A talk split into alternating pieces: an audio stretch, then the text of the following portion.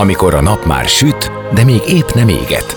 Már nem vagy álmos, de még nem vagy fáradt. Amikor már nem vagy éhes, de még nem vagy szomjas. Ö, nem rosszkor? Pont jókor. Fényterápia Fehér Mariannal a Rádiókafén.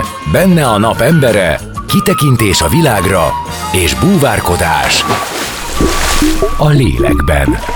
Minden hétköznap délelőtt 10-től délig. Pont jókor!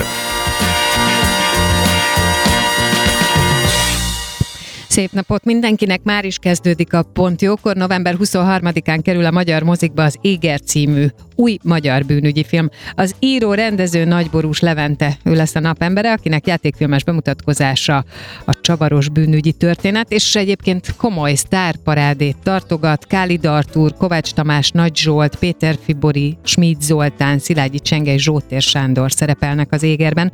Leventével beszélgetünk a film történetéről, arról, hogy mindazt mi iklette, amiből természetesen kihagyhatatlan az ő gyerekkora, ami a délszláv háború idején a Vajdaságban zajlott. Zene, és aztán jövünk, maradjatok ti is. A napembere. Most jöjjön valaki, aki tényleg valaki.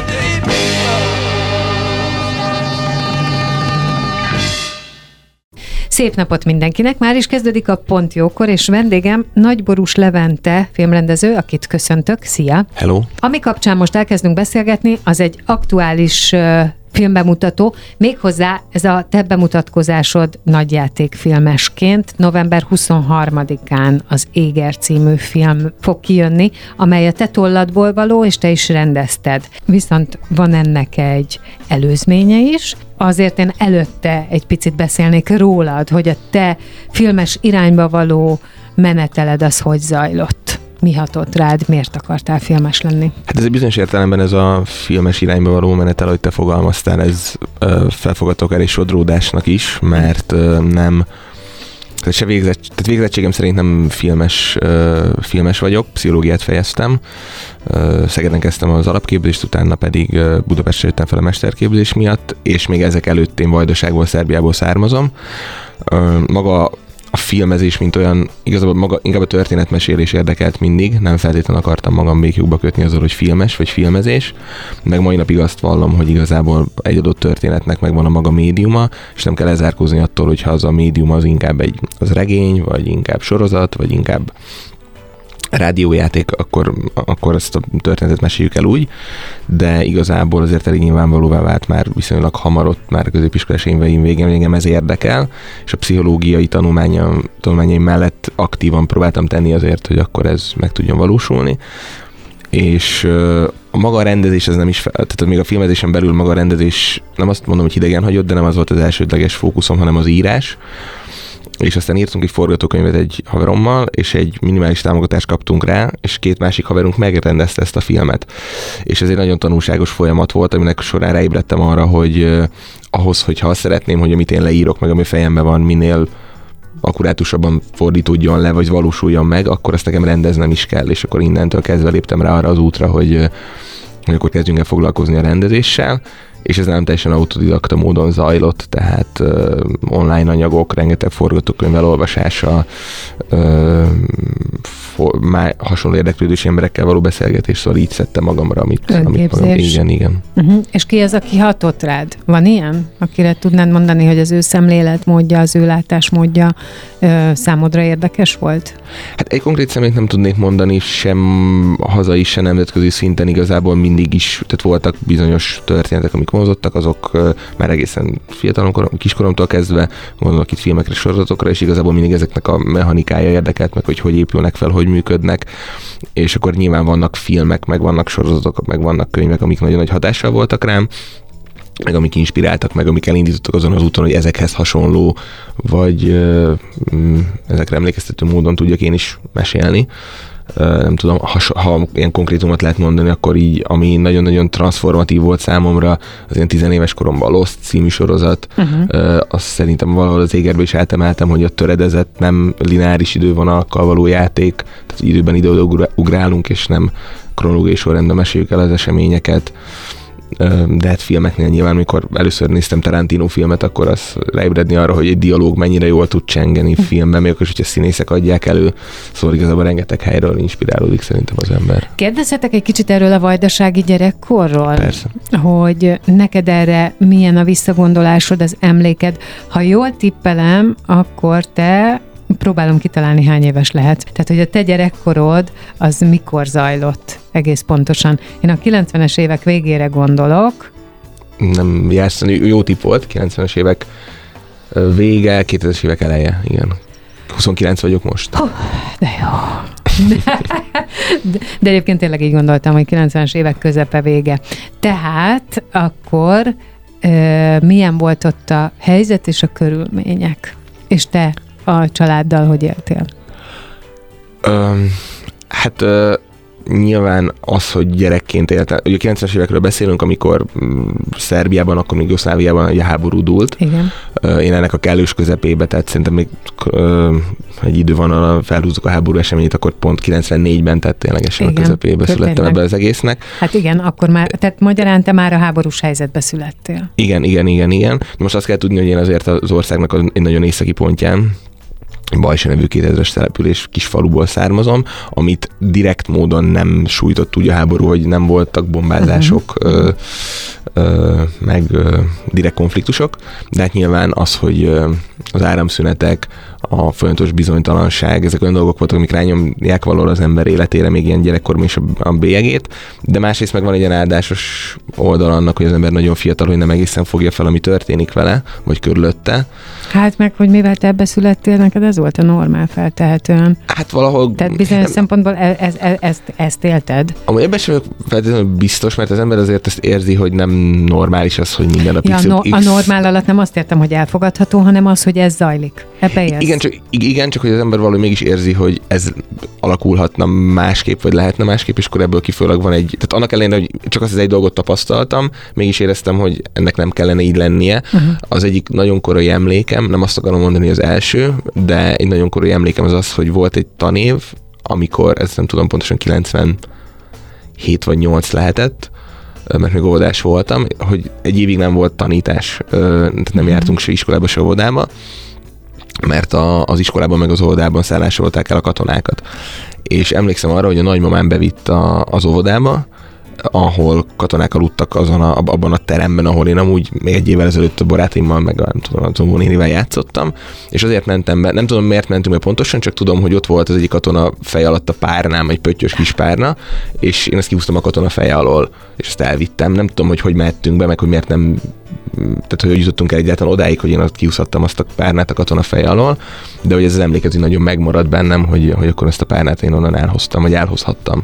Meg arra is emlékszem, amikor a, a, de Milosevic bukásának az emlékeire, mert igazából minden reggel ment a tévé, és így néztük, és én nem is, nyilván nem láttam át ennek az egésznek a volumenét, de tudtam, hogy amikor ez a Milosevic megy, akkor ott lehet, hogy valami változik, és egy kicsit jobb lesz.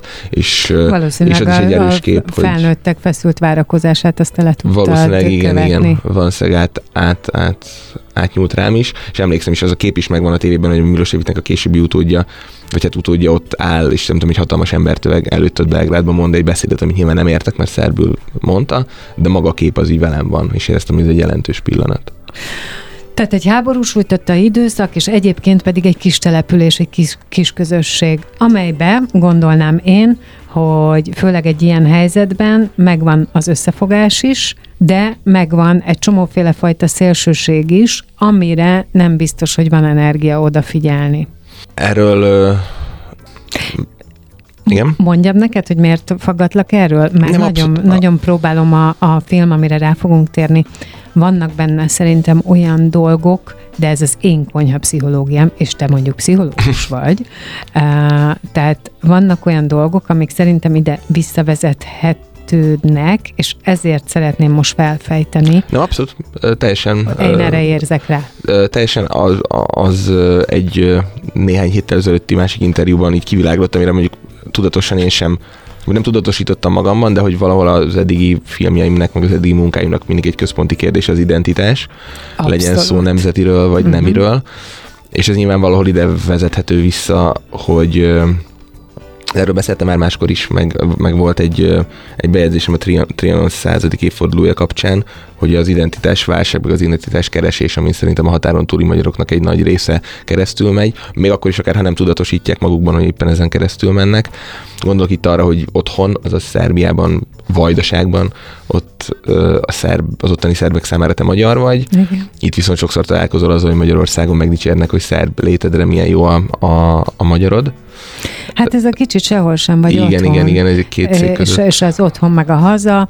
Na de hogy egy picit még térjünk vissza, mert nagyon jó, hogy ezt felhoztad, mert mondom, nekem is eszembe jutott, és akarok is majd erre rácsatolni, csak erre a közösségnek az erejére, kis közösség, amiben ott éltél, hogy az milyen volt? Hát a, a, ez a kis közösség, ez, ahogy is mondtad, tényleg összetartó, meg azt kell tudni szerintem, hogy van egy, nyilván vannak mindig, nem csak nálunk, hanem tudom, hogy felvidéken és Erdélyben is nemzeti alapon nyugvó túlkapások egyik vagy másik irányból, meg konfliktusok, uh-huh. de hogy alapvetően ezért ez nem a norma, én azt tapasztalom, vagy tapasztaltam, hogy ráadásul, mint mondtam, én észak származom, ott jellemzőbb volt, amikor én felnőttem, hogy a szerbek előbb tanultak meg magyarul, mint fordítva, mert hogy magyar többségű településekről beszélünk, legalábbis az, akkor még azok voltak, Bajsa talán még a, mind a mai napig az, de amikor én voltam még kisgyerek, akkor még Szabadka is annak számított, manapság az, ezek az arányok már azért eltolódtak.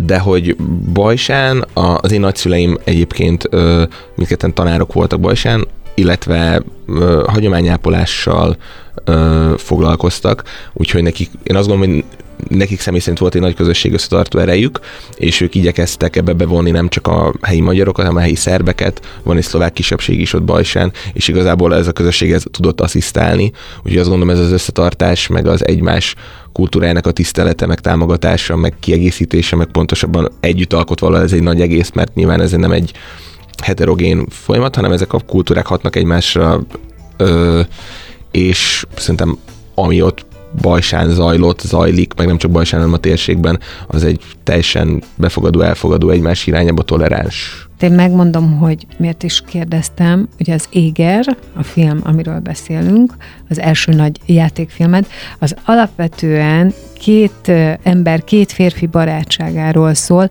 amely barátságot mind a ketten nagyon másként látnak. Magát a történéseket is, és a megítélése is teljesen más az ő szemükben, és egyébként pedig talán te magad fogalmaztál így, hogy ez egy eleve halára ítélt barátság, vagy lehet, hogy egy cikk fogalmazott így, hogy egy eleve halára ítélt barátság, amiben, amiben ott van a vetélytárság is, az örökös ö, küzdelem, de benne van az az élmény is az egyik részről, hogy végre van barátom. És és azért gondoltam, hogy nagyon fontos az, hogy te honnan jössz, és te hogy ítéled meg azt a közösséget.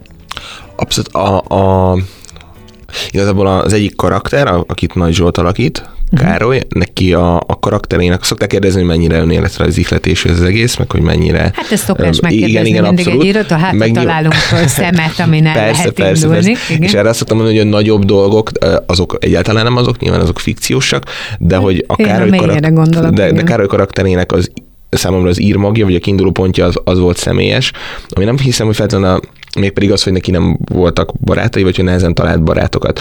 Most én szerencsére ez nem, nem teljesen igaz, viszont beilleszkedési problémáim voltak abból kifolyólag, hogy abból a, de ez nem hiszem, hogy ez, ez, ez vajdaság specifikus, ez Magyarországon is megtörténhetett volna, vagy bárhol máshol, hogy én értelmiségi szülők gyereke voltam, tehát pedagógus édesapa, pszichológus édesanyja, anyai oldalról pedagógus nagyszülők, még a környezetemben a legtöbb óvoda iskolatársam, nekik a szüleik mezőgazdasággal foglalkoztak.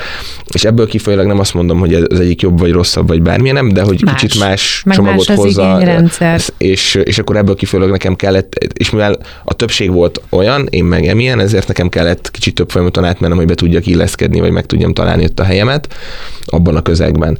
És és igazából ez a, ez a belső konfliktus a Károly karakterének is az elején, hogy nehezen talál barátokat, mert ő is értelmiségi családból származik, csak ő szerintem nyilván a film az egy ö, dramaturgia vezérelt dolog sokszor, ezért neki ez egy kiélezettebb konfliktus, meg, és ezért van számára nagyobb jelentőség annak, amikor talál egy szemét, aki elfogadja az időzéles mássága ellenére is. Illetve akit ő belelát abba, hogy, hogy ez neki a barátja, miközben egyébként folyamatosan nehezen érinti, hogy ennek a barátnak a, a hátrányai, a körülményeinek a nehézségei, azok mindenki szemébe egy kicsit őt felemelik, másik oldalról pedig ennek a barátnak az az egész életben lévő nehézsége, hogy a másiknak a körülményei jobbak, és azt képzeli, hogy, hogy ez, ez az, ami számára elérhetetlen. És mind a kettő, tehát mind a kettő a körülmények a miatti másik megítélését utálja a legjobban.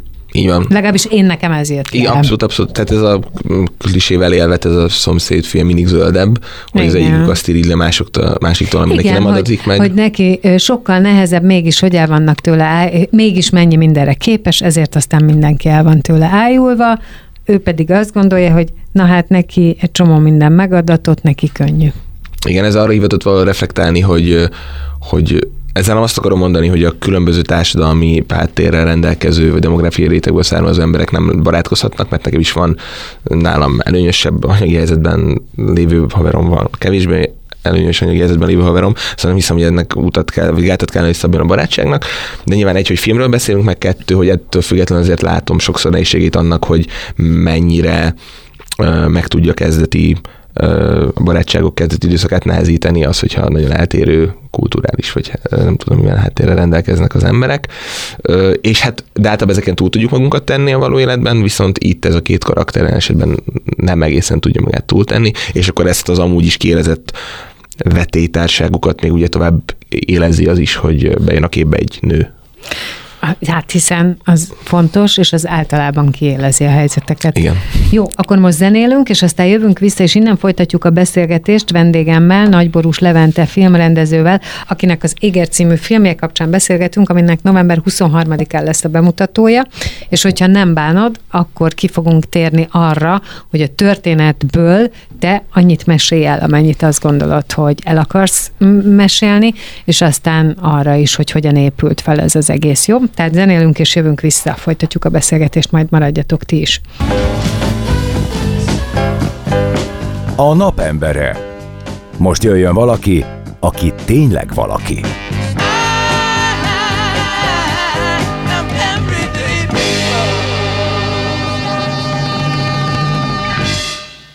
Szép napot mindenkinek, folytatódik a Pontjókor, vendégem továbbra is Nagyborús Levente, filmrendező, az Éger című filmjének a bemutatója lesz november 23-án, amely kapcsán beszélgettünk, amely egy barátságról, inkább mondjuk úgy, hogy két ember van a fókuszában, akiket akár barátnak is mondhatnánk, hiszen egy gyerekkori kapcsolódással indul ez az egész, de tulajdonképpen egész életükben van köztük valami vetekedés, egyik oldalról, másik oldalról van egy hosszú rész, amikor egyáltalán nincs kapcsolódásuk, és aztán pedig egy ilyen életközepi helyzetben ö, találkoznak, ami olyan eseménysorozatokat indít el, ami mindenkinek, minden, és a leszármazottakra is, tehát a családra is hatással van.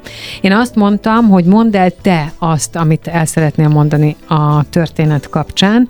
Nem akarom, hogy spoilerezzünk, de nyilván, ha egy filmről beszélünk, amelynek a, a bemutatójára akarunk kedvet csinálni, akkor valamit kell adni a, a hallgatóknak. Hát igazából szerintem, amit elmondtál, az, az, az szépen összefoglalja a filmnek az alapvetését. Jó, és azt is, amennyit te erről tudatnál, mielőtt megnézi igen, valaki. Igen, igen. Jó, oké. Okay. A filmnek van egy előzménye, egy kis film, és a, a filmet magát, tehát ezt a nagyjátékfilmet én úgy tudom, hogy a Covid alatt írtad, vagy a Covid alatt írtad, és utána lett belőle egy kis játékfilm, na ezt majd te mindjárt elmondod, tehát a születésének a körülményei érdekesek, mert hogy akárhogy is nézem, akkor itt már jó pár éve ez igazából Neked, Zajlik, igen. igen. Úgyhogy most lehetett, de most ezzel, megvan. hogy most be mutatva a film, ezzel egy több éves történetnek érünk, vagy érek uh-huh. én is a végére. Uh, igen, Covid alatt 2020 őszén uh, be voltunk zárva, fogalmunk sem volt, szerintem még akkor legalábbis visszatekintve, hogy mikor lesz vakcina ebből a helyzetből, hogy és már tudunk kimozdulni, viszont engem megfeszített az, hogy szerettem volna valamit csinálni, hogy kijelni a kreatív energiákat, úgyhogy elkezdtem írni egy forgatókönyvet, ami egy egész estés filmnek volt a forgatókönyve, és ami lényegében így 80, hát vagy 75 százalékban megegyezik azzal, amiből a most bemutatásra kerülő éger lett.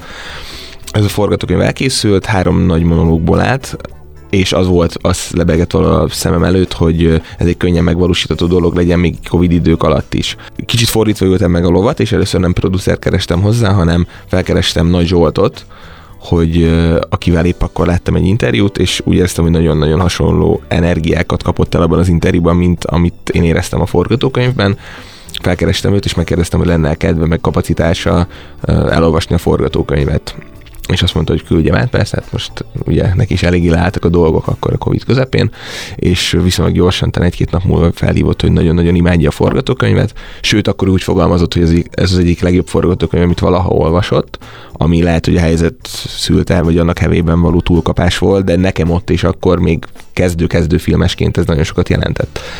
És akkor egy erősnek hit forgatókönyvvel, meg Nagy Zsolt ígéretével, hogy ő ezt elvállalná, nyilván nem ingyen, akkor már tudtam producerhez fordulni, és egy korábbi munkám vagy munkakezdeményem kapcsán volt is egy kontaktom egy producerhez, ők voltak, ő volt Kárpáti György a Vertigótól, ezt a csomagot úgymond időzőben átadtam neki, és akkor azt mondtam, hogy ha látnak benne potenciált, akkor beszéljünk arról, hogy ezt megvalósítsuk.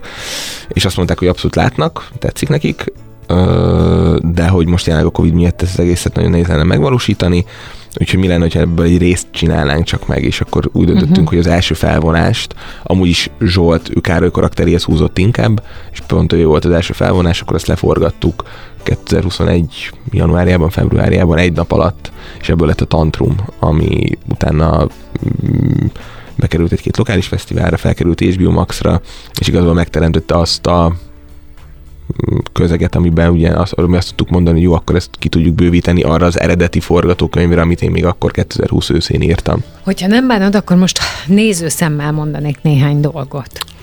Csupa fül vagyok. Uh, ugye mondhatnánk azt, hogy ez felvonásokból áll, tehát hogy nagyon-nagyon jól elhatárolhatóak az, az a, azok a részek, amelyek külön-külön uh, is megállnak, de egyébként a történet egész szempontjából nagyon fontosak. És ezek a, a felvonások igen hosszú monológok legalábbis az első kettő mindenképpen. És képzeld el, hogy eszembe jutott az, hogy vajon hogyan várható el a 21. században a nézőtől, a befogadótól, hogy ezt így le tudja követni. A, ugye folyamatosan azt az egy embert látjuk, az ő monológiát halljuk, nincsen bele semmilyen visszacsatolás, még csak a kamera állás sem változik, és képzeld, hogy ez nagyon foglalkoztatott. Remélem nem bánod, hogy ezt kérdezem. Nem, ez egy teljesen jogos kérdés, meg nyilván ez egy olyan kérdés volt, amit én is feltettem magamnak már akkor, amikor írtam, viszont uh, hogy is mondjam, nyilván elvár egy bizonyos koncentrációt vagy fókuszt Abszolút. a nézőjétől. Ez, ez nem is kérdés. De ez nem egy olyan dolog, amit én magamtól ne várnék el, vagy számomra nem lenne manapság egyre nehezebb, mert az igazság, amit magamnak is be kell vallanom, hogy a rengeteg képernyőidő miatt úgy érzem, hogy egy ilyen kezdetleges ADHD már elkezdett nekem is kialakulni, hogy nagyon-nagyon nehezen tud, tehát figyelemzavarom, tehát nagyon nehezen tudom én is uh, oda fókuszálni. Igen, igen. Uh-huh. Uh, ha moziban nézek filmet, még megoldom, de mondjuk otthon egyre nehezebb és nehezebb, ha valamit nézek, akár egy hosszabb uh, játékidővel rendelkező filmet, néha nem rá lesni a mobilomra. És valahol szerintem tudat, tudat alatt, nem feltétlenül tudatosan, tehát tudat alatt ez annak is szólt, hogy csináljunk valamit, ami tényleg megköveteli azt a figyelmet, amit nekem is nehéz sokszor odaadnom valaminek, de amit úgy éreztem, hogy meg tudja hálálni, hogyha az ember rá tud fókuszálni és rá tud csatlakozni. Egyébként így, hogy megnéztem. Most akár vissza is tudnám mondani, tehát valahogy emlékszem a szófordulatokra, emlékszem, ami, ahogy a Kálid Artúr lehozza az egyik monológot ugye ő mondja, a másikat a Péter Fibori, hogy az Artur egyébként ezt lehozza a testével, a testbeszédével, a kezének a, a különböző gesztusaival. Szóval, hogy értem, meg hatásos, ott akkor nagyon kell figyelni, de aztán beépül. Hát alapvetően az, a, az, a, az volt a tézisem, és igazából a tantrumra egy egy ilyen pilotként vagy próbaként is tekintettünk, abból a szempontból, hogyha ez működik, vagy ha az működik, működik a, a, akkor és befogad, be tudja fogadni a néző, akkor lehet, hogy kibővítve is fog tudni működni. Mert azt gondolom valahol, hogy maguk a történetek, amit, amiket hallunk, azok meglehetősen tipikusak, azt is mondhatnám, hogy valahol melodramatikusak, meg uh-huh. kicsit szappanopera-szerűek, azt a pluszt az az adja, hogy ahogy közöljük azt a történetet. És hogy most is mondtad, hogy bizonyos szegmensek jobban meg tudtak ragadni abból kifolyólag, hogy nem hagyományos filmes forma nyelven meséljük el őket. De sokszor mondtam már, és tartom is, hogy kicsit ilyen rorsak tesztként tekintek erre a filmre, hogy van ö, két monológunk, direkt vizuális inger nélkül kapjuk meg a történetet. Így szerintem, amikor azok a karaktereknek halljuk a történetét, akkor azok a helyszínek, azok a személyek, azok az események, amikről ők mesélnek, azok mindenkinek a fejében egy kicsit máshogy képződnek le, máshogy fogalmazódnak meg, máshogy jelennek meg és akkor ezek azok a, és szerintem itt akkor a néző kénytelen egy kicsit a saját tapasztalataiból, a saját múltjából belerakni dolgokat, hogy kitöltse ezeket a hézagokat, és akkor ennek mentén mindenkinek egy kicsit más jelent az egyik monológ, kicsit a másik monológ, és akkor itt tud érdekes lenni az, hogy melyik hogy a néző melyik karakter felé húz inkább, melyiknek tudja jobban átélni az igazát, melyiknek az inkább igazat, ha egyáltalán ad bármelyiküknek is, mert a film azért azt sem állítja, hogy van egy objektív igazság. Egyébként az bennem kérdés, hogy neked mit állít a film, de nem biztos, hogy erre most fogsz válaszolni, vagy akarsz válaszolni, mert mert a bemutató előtt vagyunk. Hát, hogy, hát nekem nyilván nagyon sok mindent jelent, meg nagyon sok minden és az a baj, hogy nem feltétlenül tudok csak a filmnek a történetére szorítkozva erre válaszolni, mert nyilván a saját tehát a történeten túl is a, a film megfogantatásának a körülményei miatt ugye ez nyilván torzul, hogy számomra mit jelent meg, hogy mit akar mondani, meg mit jelent mit ez a film, állít, igen, igen. mit állít ez a film. Ö, nyilván mm, mondhatom azt, hogy sok mindent állít, vagy sok mindent próbál állítani, talán ez a jobb megfogalmazás módbeli traumákról, a magunknak, környezetünknek való megbocsátásra való képességünkről, vagy képtelenségünkről. Azt gondolom, meddig hogy szorongatunk valamit, meddig amiről kép, kiderült, meddig, hogy nem a miénk. Így van, így van. A, a, a, igen, a, igen, a kóros mm, ragaszkodás dolgokhoz, igen, amiket, amiket talán egészségesebb lett volna, hogyha elengedünk, vagy sőt, biztos egészségesebb lett volna, hogyha Van-e az a rész, hogy az életünk mely szakaszába váltunk élethelyzetet, amire még nem vagyunk kész? Per, Nekem például ebbe, ez abszolút benne van. Abszolút, a, meg a megrekedésed igazából, hogy már ö, a hát környezetünk, meg az életutunk, meg az életkorunk azt indokolná, hogy már egy, a, a, a fejlődésünknek egy másik szakaszába érjünk mentálisan is, de valahogy mégis meg tudunk rak, rakadni egy, egy, vagy rekedni egy jóval korábbi életszakaszban, és ebből kifolyólag olyan konfliktusok, belső meg külső konfliktusok tudnak szerintem akkor elszabadulni, amik, amik egészségtelenek. Szóval, hogy ezért most felsoroltunk néhány olyan ö, helyzetet, amiből mm, szerintem nincsen ember, aki valamelyiket ne hordozná, vagy ne ment volna át rajta, és nagyon mutatja ez a film, hogy mi van akkor, hogyha ebbe több időt töltünk, mint amennyit szüksége, mert még az is lehet, hogy ezek között van olyan, ami egyetfejlődés része az Persze, abszolút, abszolút, abszolút. Tehát, hogy mutatja ezt. Ilyen értelemben rendkívül gondolatébresztő, és szerintem nagyon jó benne a színészi munka, de jó kis gárdád van egyébként. Próbálom felsorolni Kálid Artúr, Nagy Zsolt, Péter Fiboli, Bori, Szilágyi Csenge, Kovács Tamás, Schmidt Zoltán, Kovács Zsótér Sándor. Oké, okay. igen, igen, folytasd. azt De hiszem, ennyi. Azt hiszem, igen, összelefettünk mindenkit, igen. Igen, igen. Ö, neked első játékfilmesként ezekkel a színészekkel együtt dolgozni milyen volt, és ezzel a értem azt is, hogy Hát ugye ebben te vagy a kicsi, nem? Tehát ebben a, ebben a te voltál a fiatal, te vagy, aki, aki idézőjelben, de kezdő.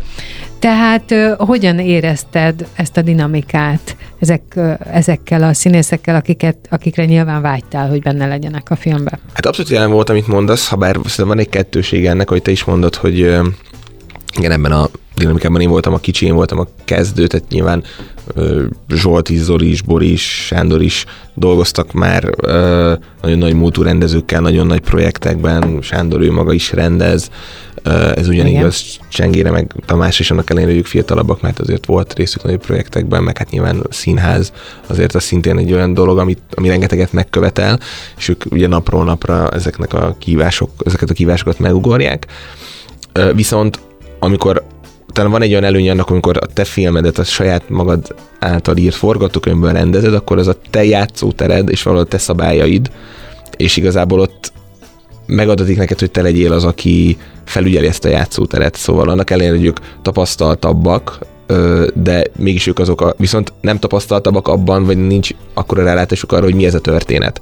És amikor ők rábólintanak arra most ilyen esetben a forgatókönyv tetszett mindannyiuknak, és ezért csatlakoztak a projekthez, akkor viszont nekik onnantól kezdve kell egy irány uh-huh. adó, egy, egy, egy valaki, aki, aki vezeti őket ebben az egészben. És, és nyilván, ezt ők el is várják. És ők ezt nyilván el, el is várják. Persze nyilván színészenként változik, hogy ki mennyi, mennyit vár el, meg hogy kinek milyen irányú útmutatás kell.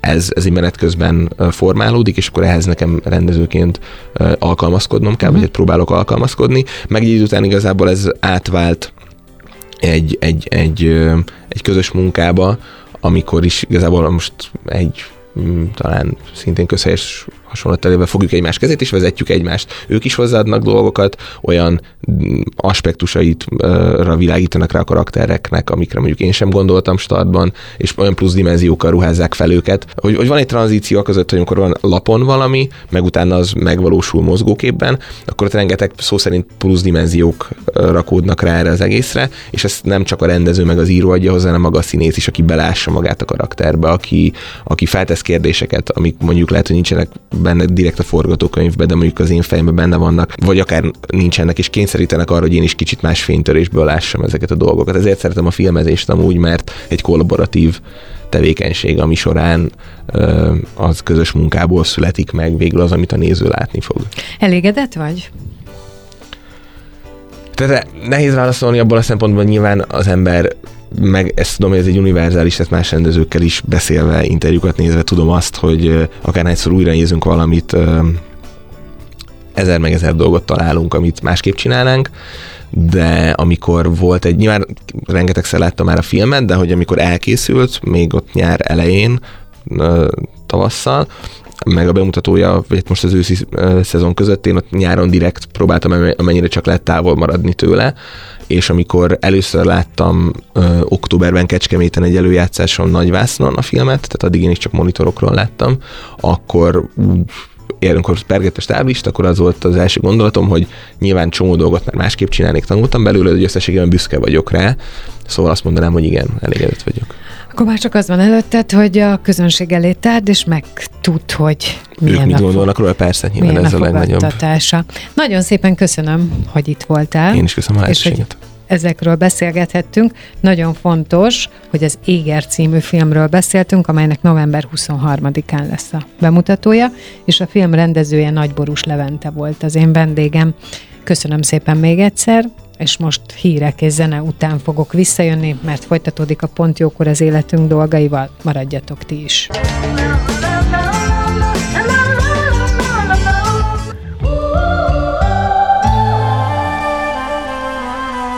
Rádiókafé 98. A minőség soha nem megy ki a divatból.